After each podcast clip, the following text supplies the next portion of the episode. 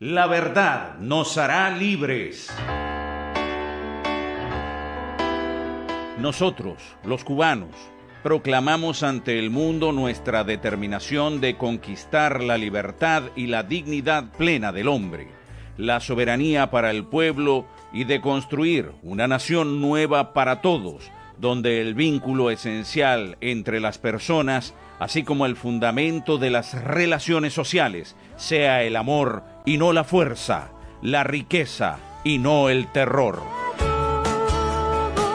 Radio República, la voz del directorio democrático cubano presenta Liberación con Regis Iglesias, el programa del movimiento cristiano Liberación.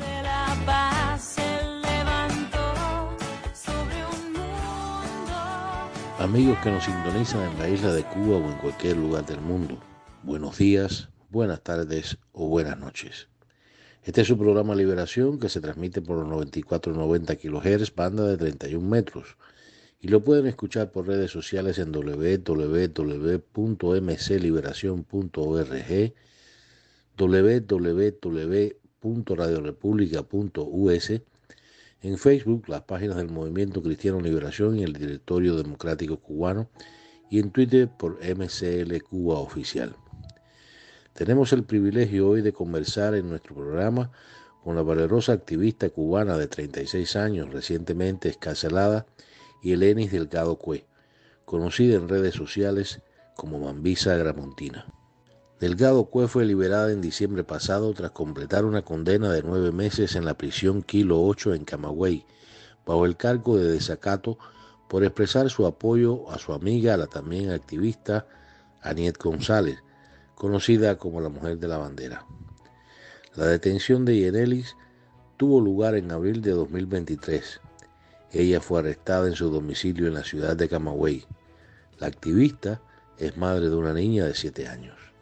Bienvenida al programa Liberación Yenelis y felicidades por tu reciente liberación del secuestro que sufriste a mano de agentes represivos de la tiranía. ¿Cómo te conviertes en activista independiente por la democracia y por qué? Muchas gracias, Regi, por darme la bienvenida en tu programa. Muchas gracias por tenerme presente. Y sí, felizmente estoy escarcelada porque aún no vivo en libertad, pero sí soy libre. Yo vengo de una familia opositora. Mi mamá, su esposo, eran miembros del Partido Demócrata Cristiano. Y entonces siempre me he manifestado en contra del régimen públicamente también. Una vez estuve visitando la casa de un gran opositor y amigo Hugo Damián Prieto en La Habana, en La Lisa. Luego de ahí regresé a Camagüey.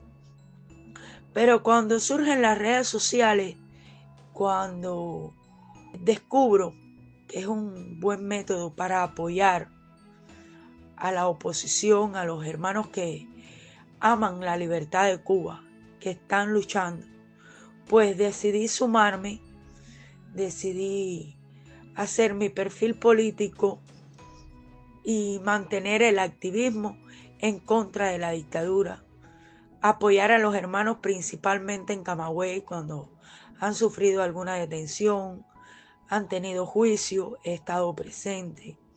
Y me he mantenido activa Después de nueve meses de prisión salí y continúo activa, continúo con los deseos de luchar, eh, con los deseos de ver libre a los miles de presos políticos que tenemos en Cuba. Voy a seguir luchando por su libertad, porque quiero que mi país sea libre, quiero que mi país haya democracia, haya votaciones libres, que los cubanos tenemos derecho. Y entonces, ese ha sido uno de los motivos en los que me he convertido en activista por la democracia y la libertad de Cuba. Y Eleni, ¿cómo fue tu secuestro?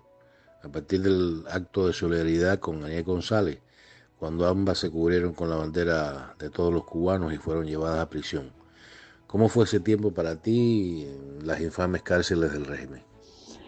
A ver, Eh, cuando Agnia González García cae presa, yo brindo mi apoyo, mi solidaridad a su familia, principalmente a su hija, eh, a su hija menor.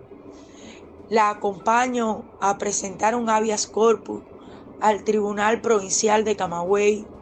Estuve presente en la vista oral del habeas corpus. Y debido a eso, pues parece que la dictadura decidió silenciarme y se presentan en mi casa acusándome de un supuesto desacato que hacía casi tres meses había ocurrido. Me hicieron un registro y me llevaron detenida para el centro de operaciones de Camagüey, Villa María Luisa. Ahí estuve cinco días y de ahí me trasladaron al centro penitenciario de Kilo 5, en Camagüey. Ahí, bueno, la primera violación fue que nunca me pusieron en mi régimen de preventiva. Muchas ocasiones me negaron la asistencia médica. En muchas ocasiones eh, sufrí el despotismo de las FOIs de ese lugar, principalmente de la jefa del penal en varias ocasiones eh, fui llevada a la oficina por reclamar mi derecho. Y incluso una vez fui amenazada de que podían montarme en causa, o sea, eh, abrirme una causa nueva por un audio que saqué en apoyo y solidaridad al 11 de julio. Eh, yo me encontraba con otras presas políticas ahí vestidas de blanco en recordatorio al segundo aniversario del 11 de julio. Allí pues me amenazaron, me buscaron un instructor y me suspendieron el teléfono como medida, ¿no? Durante dos meses no pude hablar por teléfono. Y como esa, bueno, pues ahí sufrí las injusticias, la crueldad, que no me dejaban acercarme a Nie González. Nos tenían distantes, nos trataban como delincuentes. De casualidad coincidíamos en un pasillo y nos cerraban las rejas, no, nos separaban. No, no nos dejaran acercarnos. Incluso una vez tuve una semana en la enfermería. Después de 10 días intoxicada, pues me ingresan en la enfermería. A los 10 días fue que el médico me vio. Y a Agnie nunca la llevaron ese tiempo a la enfermería para evitar que pudiéramos encontrarnos.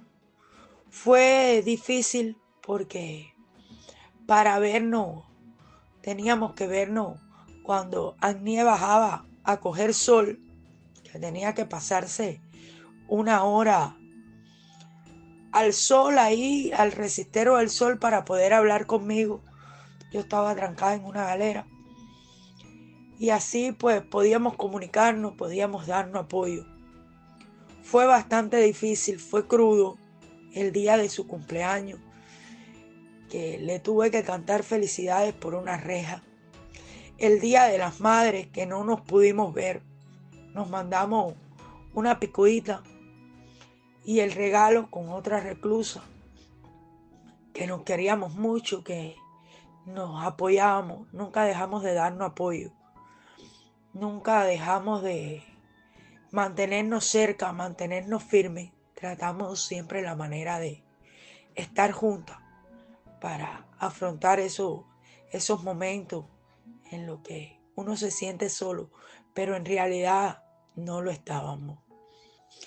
Las cárceles castristas, pues, son inhumanas, el trato es inhumano, la comida es asquerosa, la atención médica que te brindan es lo mínimo. O sea, te ve un médico MGI te hace una indicación, pero la asistencia médica especializada casi nunca llega. Es muy difícil que llegue, eh, y más a un preso político, la asistencia eh, médica especializada. Y así, bueno, aún a pesar de todo lo que pasé, aún me mantengo firme en mis principios, me mantengo apoyando a mi hermana, amiga en lo personal, Agnés González. Y, y voy a seguir luchando, voy a mantenerme firme. Porque yo quiero, deseo y lucho por una Cuba libre. Muchísimas gracias, Elenis, por compartir tu tiempo con nosotros hoy. Te deseamos lo mejor del mundo y que Dios continúe bendiciéndote siempre. Y amigos de Camagüey, pasamos a Santiago de Cuba, específicamente a Palma Soriano, desde donde el activista independiente Alfredo Bueno nos pone al tanto de un atentado que sufriera el coordinador provincial de Cuba Independiente y Democrática, Nivaldo Amelo Ramírez, mientras estaba de recorrido por la provincia el dictador cubano Miguel Díaz Clanel. Le deseo muchas bendiciones, que todo esté bien, que todos los hermanos cubanos, patriotas, que aman la libertad estén bien. Aquí ocurrió un incidente ayer, antier, el 22 de febrero, cuando estaba aquí, estaba recorriendo este lugar, el flagelo de el flagelo, el flagelo presidencial que tenemos, hubo un accidente de un miembro, un coordinador de la del Cuba Independiente Democrático del Partido del Sí, que fue impactado por un carro de policía, un hermano, un luchador por la libertad y la democracia, Nivaldo Melo Ramírez. Ese hombre ha sabido ser hermano, patriota, y fue impactado, anda en una motorina y fue impactado con un carro de policía. Esperamos que todo esté bien, ya yo me comuniqué con su familia y estoy esperando que lo, lleven para la casa para ir a visitarlo porque eh, tuvo una contusión en un hombro, lo operaron y un golpe en una pierna. Gracias a Dios no tuvo ningún problema craneal ni golpe en, los signos vitales del cuerpo. Pero bueno, esperamos que ya se recupere pronto. Gracias Alfredo y cada vez que puedas mantenernos al tanto de la situación de este valeroso activista del CID. Por hoy tenemos que despedirnos amigos. En la producción y edición estuvieron como siempre los maestros Jorge Trilla y Paul Sfer. Yo soy Regis Iglesias, portavoz del Movimiento Cristiano Liberación, y los invito a acompañarnos el próximo domingo en este su programa Liberación. Los dejamos con Ricardo Arjona y el tema Quiero, una petición de nuestra invitada de hoy y Alenis Delgado Cue. Disfruta la amiga.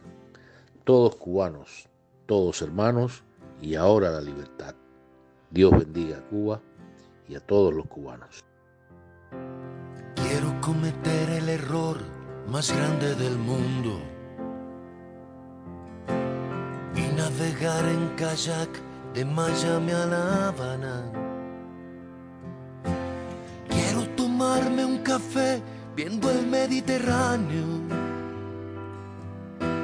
y despertar en Tulum persiguiendo una estrella. Quiero decirle a Jesús que si está que aparezca y que me corten la luz para prender una vela y soñar. Quiero regalarle una flor al amor de mi herida empezar otra vez y cambiarme hasta el nombre. Quiero apedrear el zaguán de las causas perdidas y ver salir a papá convenciendo a mi madre. Quiero escucharte decir lo que Radio República, la voz del directorio democrático cubano, presentó Liberación con Regis Iglesias, el programa del movimiento cristiano Liberación.